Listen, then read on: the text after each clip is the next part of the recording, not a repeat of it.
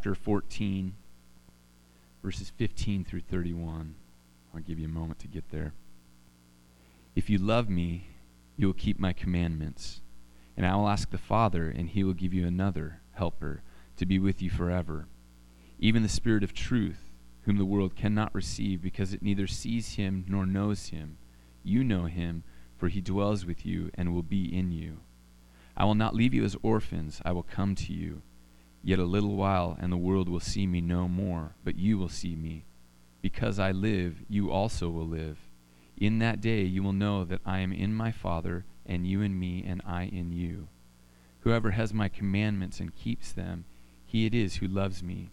And he who loves me will be loved by my Father, and I will love him and manifest myself to him.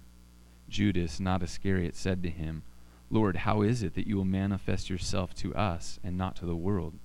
Jesus answered him, If anyone loves me, he will keep my word, and my Father will love him, and we will come to him and make our home with him. Whoever does not love me does not keep my words, and the word and the word that you hear is not mine but the Father's who sent me. These things I've spoken to you while I'm still with you, but the helper, the Holy Spirit, whom the Father will send in my name, he will teach you all things and bring to your remembrance all that I've said to you. Peace I, I leave with you, and my peace I give to you. Not as the world gives, do I give to you. Let not your hearts be troubled, neither let them be afraid. You heard me say to you, I am going away, and I will come to you. If you loved me, you would have rejoiced, because I am going to the Father, for the Father is greater than I. And now I have told you before it takes place, so that when it does take place, you may believe. I will no longer t- talk much with you, for the ruler of this world is coming. He has no claim on me, but I do as the Father has commanded me, so that the world may know that I love the Father. Rise, let us go from here. If you're a man and you love a woman, how do you know that the way you love her, you should marry her? Or if you're a woman and you love a man, how do you know that you love him with the kind of love with which you should marry him. And I don't have to answer it this morning because we have Ryan and Karina here. So come on up and tell us. How do you know?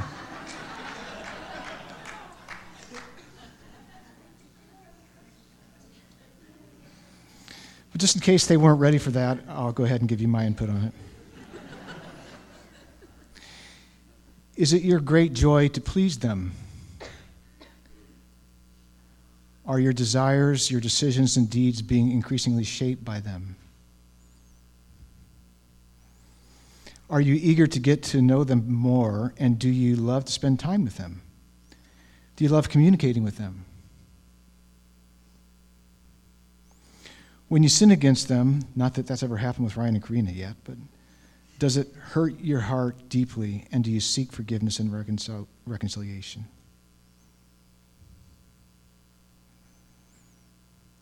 Are they often on your mind and on your lips?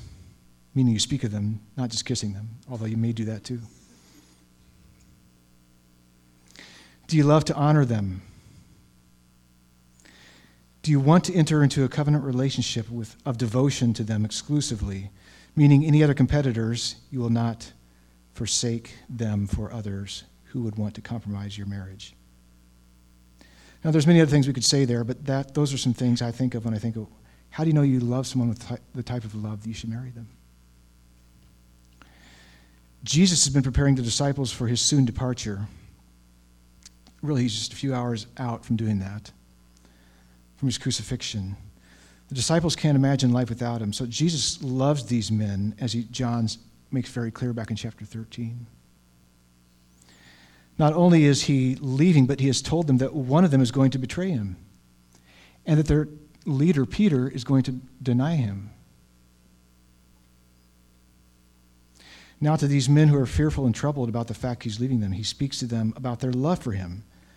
We see this in verse 15. He, Jesus says, If you love me, you'll keep my commandments.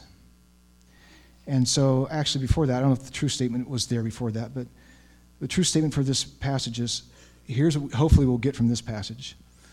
Those who love Jesus, keep his word, are indwelt by the Spirit with the Father and Son, and have the peace of Christ in their hearts. Those who love Jesus, keep his word, are indwelt by the Spirit with the Father and Son, and have the peace of Christ in their hearts. So, verse 15 is where Jesus says, If you love me, you'll keep my commandments. In other words, you guys are upset that I'm leaving.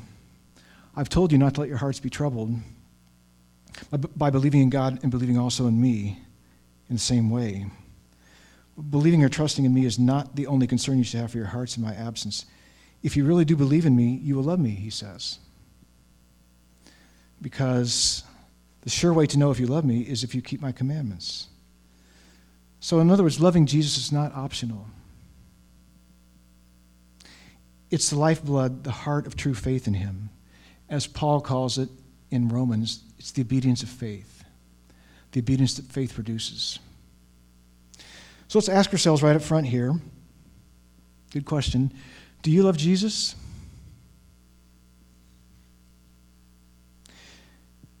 Do you keep his commandments? Or, as he'll say later, do you keep his word? That's how you can know. Are your desires, your decisions, and deeds increasingly shaped by and being conformed to his word?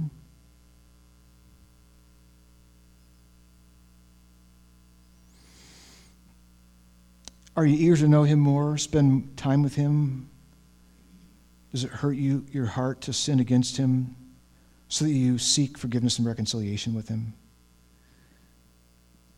Does it hurt you to dishonor him? Do you love to honor him?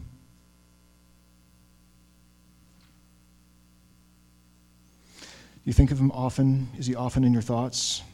Often in your words? Keep that before you as we continue on. In verse 16, Jesus says, I will ask the Father, and he will give you another helper to be with you forever. In verse 17, even the Spirit of truth, whom the world cannot receive because it neither sees him nor knows him.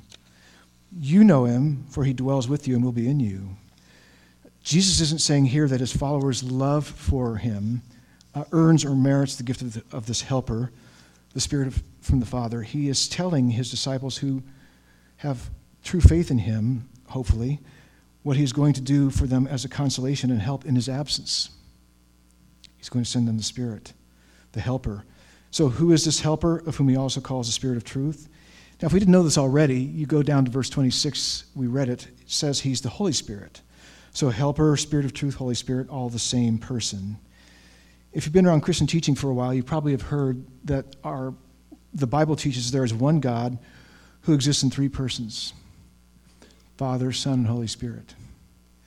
The early church used a word you don't find in the Bible, the word Trinity. You don't find that word in the Bible, but it's a word you don't find in the Bible that teaches the truth that is in the Bible. That is, that God, our one God, is God who exists as Father, Son, and Holy Spirit.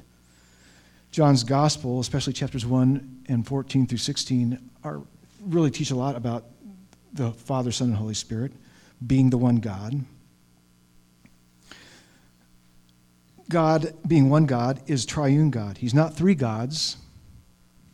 It doesn't mean he's one God who puts on different masks, three different masks, but one God who is tri-personal a God who is triune. If you can't understand that, that means I explained it pretty well, because if I explained it well, you should know you can't comprehend it. It's not irrational, it's just we just can't understand how that can be. How can be one God? These, they all share the nature of being God. They're all, they all have godness together, one godness, but they're three separate persons. They're not the same people, but they're one God. How can that be? I love the fact that God is mind blowing, but we would never make this up unless we didn't see it in the scripture, which we do, so we have to teach it it's difficult to find one English word that captures the scope of the, the word that's translated helper in this text. So different Bible texts translate it other ways, like advocate or counselor.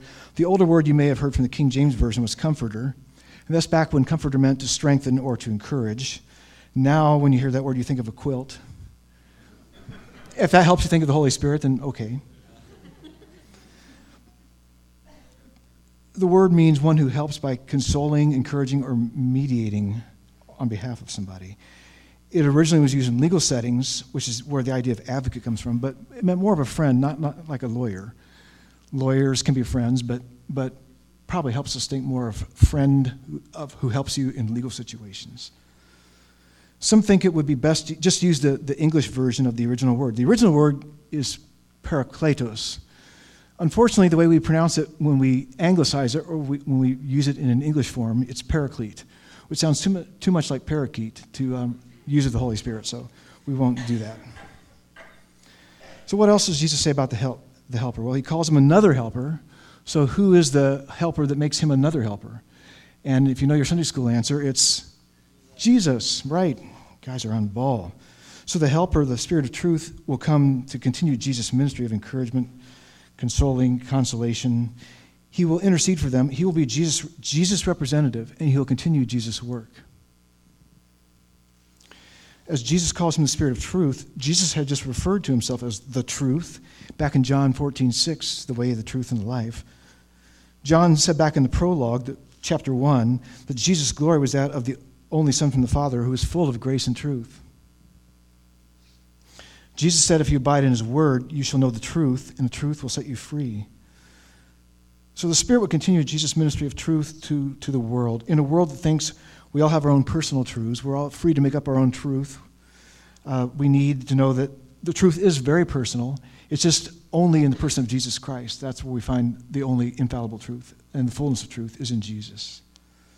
And so the Spirit reveals the truth as it's record, recorded in the Scriptures and opens hearts and minds to the truth of Jesus. He's all about truth. Jesus also said the Helper, that is a Spirit, would be with them forever. So he will be with them forever. He'll never leave them, which is what they're concerned about Jesus himself leaving now. But Jesus will return to them in the person of the Spirit in that sense.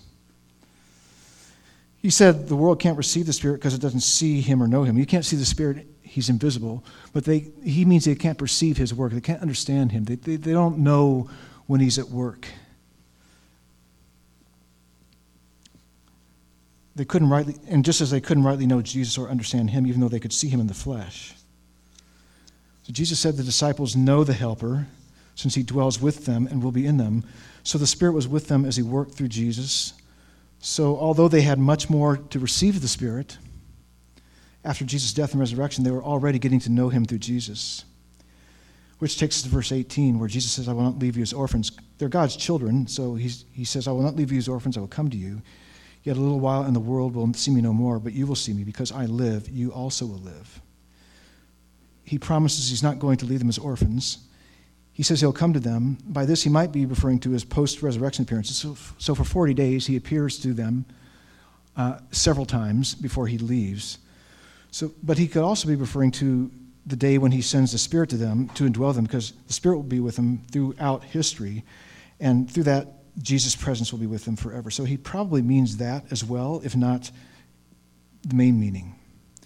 In just a little while, Jesus, he says, in just a little while, like a few hours from then, he'll be killed on the cross. Three days later, he'll be raised from the dead. They will see him in just a little while, meaning in those days when he dies and is resurrected. The world will not see him. He will only show himself to those who have believed. Then the Spirit comes and they will see him, in a sense, spiritually. They'll see him at work, they'll be aware of his working, they'll, they'll be very conscious of the work of the Holy Spirit. Because Jesus lives, they also will live. Not only will they not be abandoned by Jesus, they will live by being spiritually united with him. His life will be their life. So Paul says in one place, Jesus is our life. And in Galatians 2:20, it's not on the screen, but I'll read it for you. Galatians 2:20, I've been crucified with Christ. It's no longer I who live, but Christ who lives in me. And the life I live now live in the flesh, I live by faith in the Son of God, who loved me and gave himself for me. As is true of much of Jesus' teaching here, they won't get this till after he is raised and sends the Spirit to indwell them. That's why he says what he says in verse 20. In verse 20, he says, In that day, the day that, that the Spirit is given, you will know that I am in my Father, and you in me, and I in you. What? How can that make sense? Well, it's when the disciples received the Spirit, they, they really understood that they couldn't grasp before about the things Jesus taught and did. Later, Jesus tells them that the Spirit will guide them into all the truth about Him. In this verse, Jesus says that when He comes to them, they will understand that He is in the Father, so He is spiritually united with the Father, that they are in Him, they're spiritually, will be united to Him through the Spirit, and that He is in them. It is the Spirit who unites Jesus' followers to Him and enables Jesus to dwell in them. So even though they don't fully understand this, what He means now, they will when they receive the Spirit. So He, te- I, he puts a lot of energy into teaching them things they have to put on hold that they can't understand until later. But we, we do because we get it. And they, fortunately, at that point, they didn't get it. So if today, if you have trusted Christ as your Savior, if you've looked to Him to be your, your life, your forgiveness of sins, the one you will be with forever, if you've trusted Him to save you, be your Lord, you have not just adopted a religion that's called Christianity. You've been miraculously united to Jesus Christ, the Son of God. And He is now in you through the Spirit. That's why you have an indestructible eternal life. Because you have in you the one who put to death death. He put death to death, He destroyed death, who is the resurrection and the life. And since Jesus is in His Father and you are in Him, you are in the triune God. Father, Son, and Holy Spirit. I'm not making this up. It's in the Bible. You can see it there.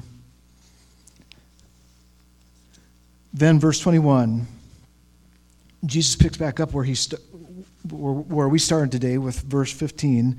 In verse 21, he says, Who has my commandments? Whoever has my commandments and keeps them, he it is who loves me. And he who loves me will be loved by my Father, and I will love him and manifest myself to him. So Jesus says, the one who has his, his commandments, who owns his commandments, who has said, Yeah, I, I take Jesus' word to be my life. The one who has his commandments and keeps them is the one who loves him. Why does he repeat this again? Because he just said this a few, few verses ago. Because I believe he does, because now that he has begun teaching them about the role of the Holy Spirit, they can have more hope that he will continue with them and that they may be able to actually keep his commandments. I appreciate what St. Augustine wrote. He said this How then does the Lord say, If you love me, keep my commandments, and I will ask the Father, and he shall give you another comforter? When he says this, so of the when he says this of the Holy Spirit, since without him we can neither love God nor keep his commandments. Without the Spirit, we can't love God or keep his commandments. How can we love so as to receive Him, since without Him we cannot love at all? Or how shall we keep the commandments so as to receive Him, since without Him we have no power to keep them? So the one who loves Jesus is loved by the Father. If you love His Son, the Father loves you because Jesus loves His greatest and first love is His Son. He loves the Son more than anything in creation, anything in the universe. He's all, he always has loved His Son first. So if you love His Son, he loves you. So the hottest, most, most intense love in the universe is within the Trinity. Jesus will love that one who loves him and is loved by the Father and will reveal himself to them. So I need to ask you again. I need to ask myself again. Do we love Jesus? Do you keep his word? Are your desires, decisions, and deeds being increasingly shaped by His Word? Is He often in your thoughts throughout the day? Do you talk of Him often? Think of Him a lot? Do you love to spend time with Him? Do you love, do you want to know Him more? Do you love Jesus?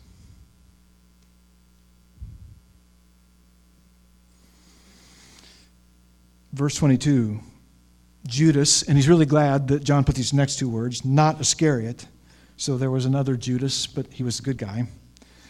Said to him, Lord, how is it that you will manifest yourself to us and not to the world? Jesus answers by saying, If anyone loves me, he will keep my word, and my Father will love him, and we will come to him and make our home with him. So he can't understand how Jesus the Messiah won't immediately manifest or reveal himself to the world, but only to the disciples. He doesn't get that. Because the concept that they had of the Messiah was that when he would come, he would defeat Israel's enemies, set up capital in Jerusalem, and establish his kingdom there, ruling the nations from his throne. So, what Judas and the others don't get is how can it be that Jesus will reveal himself only to the disciples and not to the world? behind this is the question how can this be the way Messiah's kingdom will be set up? You're going to set up your kingdom and, and the world's not even going to see it? How can that be? In fact, the disciples still are thinking this way up to right before Jesus leaves, because right before he leaves, they say, Hey, Jesus, um, is, is this time, well, I'll, I'll read it from Acts 1. Lord, will you at this time restore the kingdom to Israel? Jesus answers, He says to them, It's not for you to know times or seasons that the Father has fixed by His own authority, but you will receive power when the Holy Spirit has come upon you, and you will be my, you will be my witnesses in Jerusalem and in all Judea and Samaria and to the ends of the earth. In other words, you're not going to get a schedule of events from, from a date set from the Father. You're not going to get those things. But you will receive power when the Holy Spirit comes upon you so that you carry out the task of being my witnesses in, among all the ethnic groups on earth. So, why does Jesus answer Judas this way? Because before Jesus fully establishes his kingdom on earth, he's going to raise up clusters of people. Clusters of people. So, you're a cluster of people. Globally, who are already living as his kingdom people in a world that is still hostile to him. These people will not be identified by using worldly power to advance Christ's kingdom they will show the world the goodness and truth and of King Jesus by loving him, which means they, they will keep his word, his teaching, and his truth. In other words, Jesus, Jesus and the Father want to display for the world their heart of love through their, peop- through their people before the world, before Jesus returns to set up his kingdom, in a world still hostile to them. Jesus says such people will be loved by God the Father, and the Father and Son will make their home with him. That's the same word back, back up in, in John 14, 1 or 2, where he says, In my Father's house are many rooms, many dwelling places. Is that same word there? So they will make their home with him.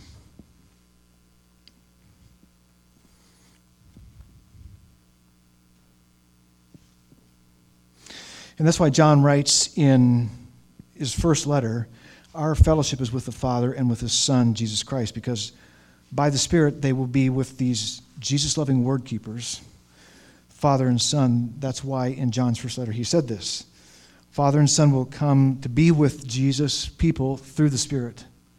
So we, we have the Trinity as our dwelling, which is amazing. So, what is a church anyway? What is a church? What is a church? Is it a group that advances worldly political agendas? Is it an organization that provides religious goods and services?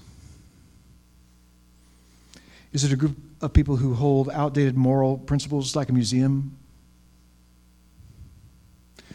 No, a church is a community of those who believe in Jesus as the Son of God, who are miraculously united to Him, and miraculously enabled to love him and keep his word by the indwelling spirit, by whom they also have fellowship with the Father and the Son. So here we go again. Jesus says, If you love me, you'll keep my word. So I have to ask us again, in case we, we're still wondering about this question Do you love Jesus? Do you keep his word? Are your desires, decisions, and deeds being increasingly shaped by His Word? Does it hurt your heart to sin against Him so that you seek forgiveness and reconciliation with Him? Do you think and speak of Him often? Do you long to know Him and spend time with Him more? Does it give you joy to honor Him and to please Him? When Jesus states it negatively in verse 24, he says, Whoever does not love me does not keep my words. And the word you hear is not mine, but the Father's who sent me. Negatively stated, the one who doesn't love Jesus doesn't keep his words. He's very clear. And if someone wants to assert they don't have to, love Jesus in order to know God, Jesus once again says that, because he said this over and over and, and over and over and over again before he this place. That his word, he declares, did not originate with him, but is the Father's word who sent him. No one can claim true faith in God who doesn't love Jesus or keep his words. So, Jesus, Father, you can't divide them and say, I'll pick one over the other. I think Jesus is a nicer guy, I'll, I'll choose him. No. It's Jesus and the Father together with the Spirit. You've got to have the whole Godhead.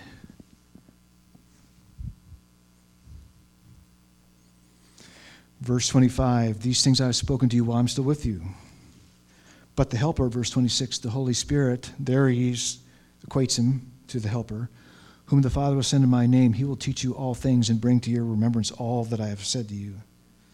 So here, Jesus directly identifies the Helper, the Parakletos, with the Holy Spirit.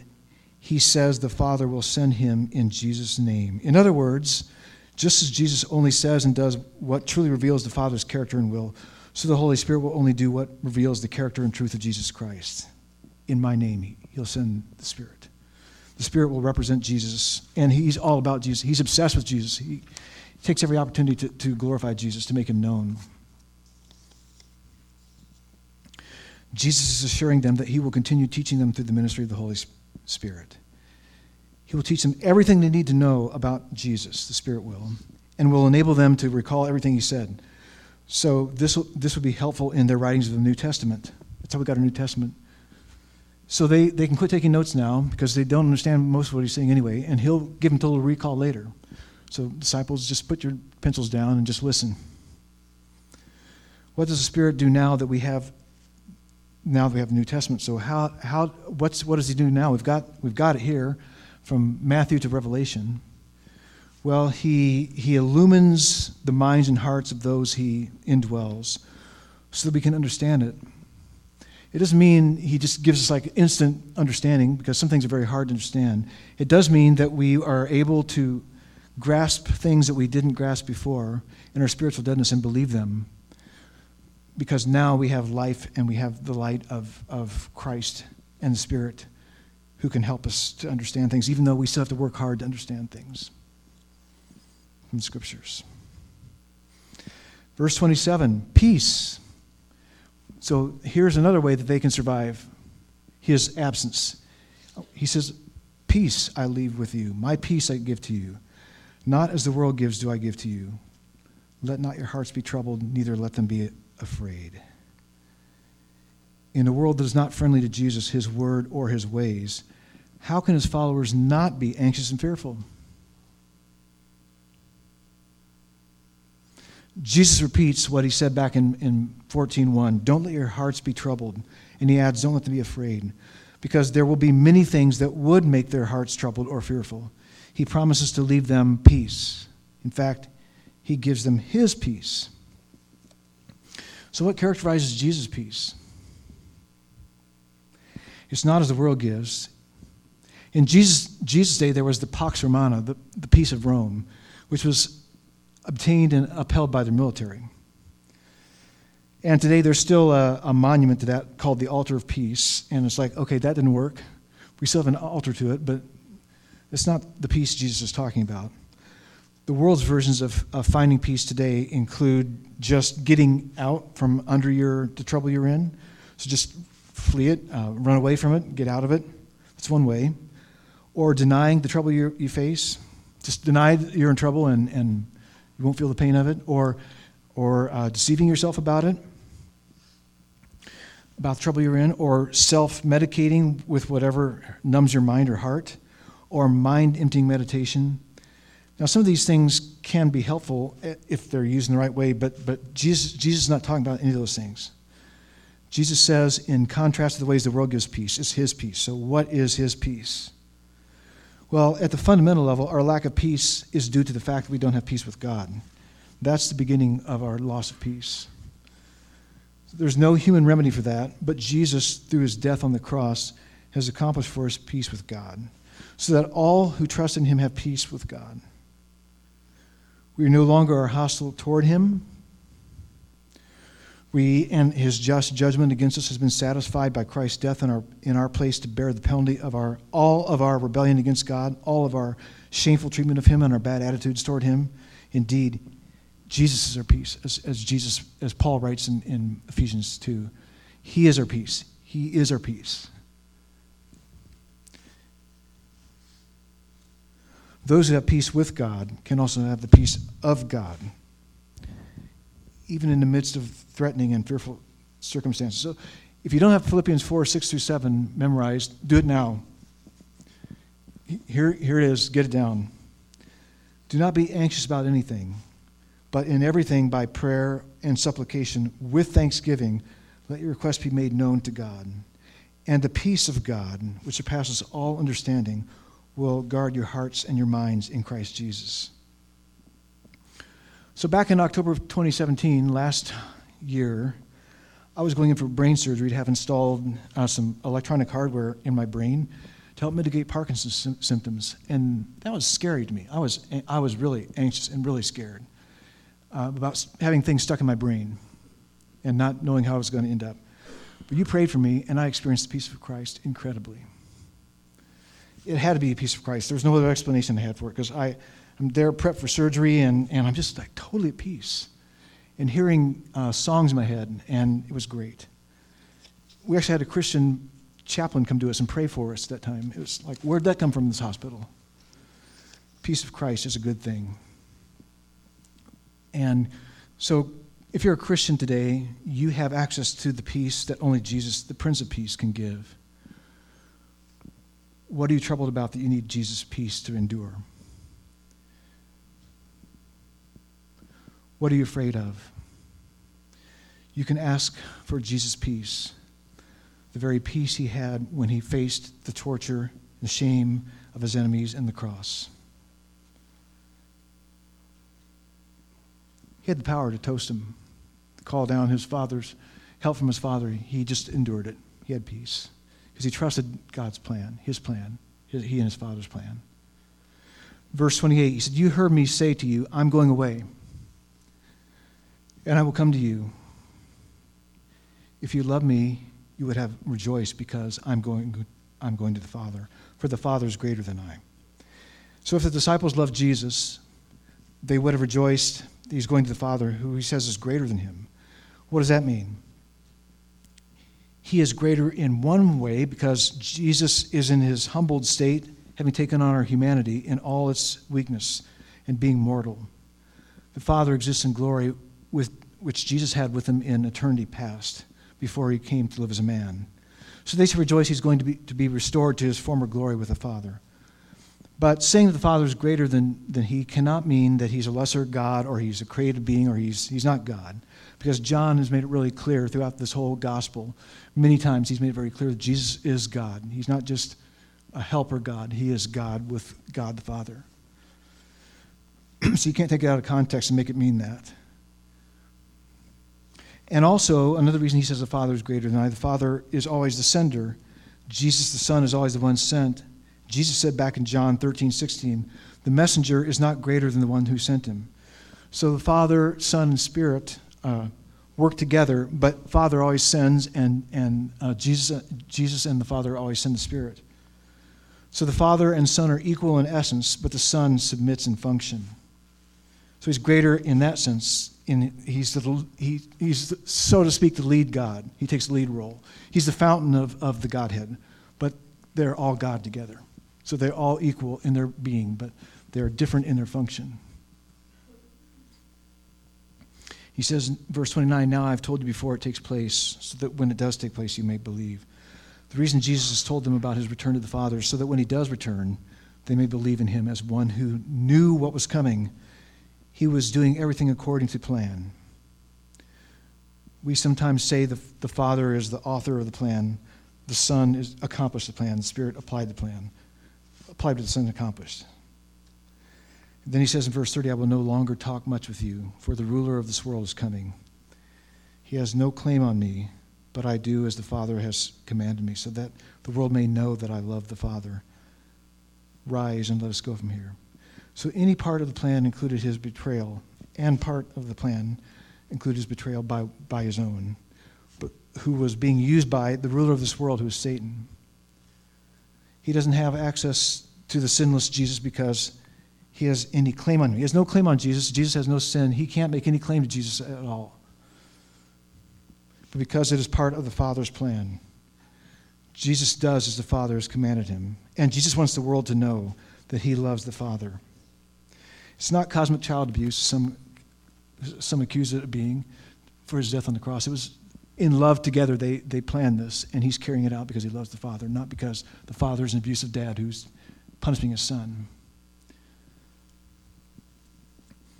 The plan of salvation is grounded in the love of the persons of the Trinity for one another. The reason any of you, any of us are saved today is because the Father loved the Son, and the Father and Son loved the Spirit of God. And the overflow of the love of the Trinity is why we're saved, not because of anything less than that.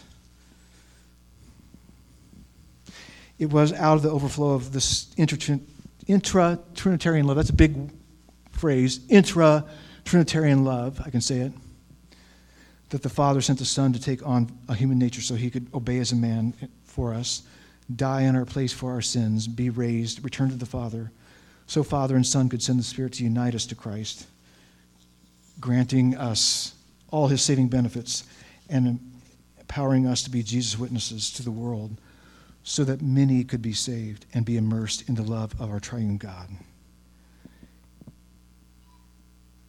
if you're saved, you're saved into the love of Father, Son, and Holy Spirit for one another.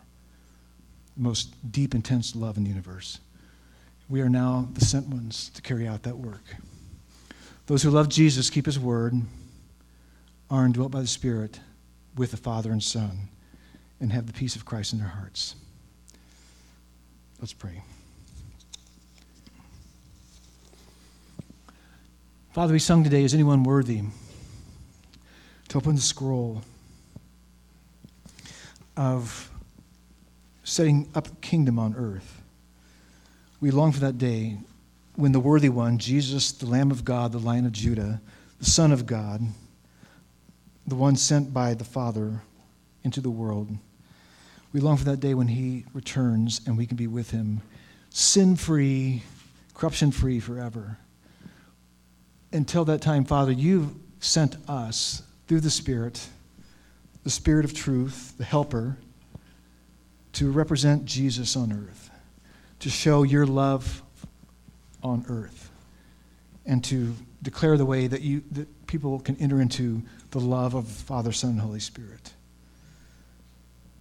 Helper, Holy Spirit, we thank you that you are our help, that apart from Jesus we can do nothing, and unless you united us to him, we would not have access to his mighty saving power and all that he is for us in you. So thank you for uniting us to Jesus. And thank you, Father, for sending your Son to bear our sins, to rescue us, to give us life and your love forever. Amen.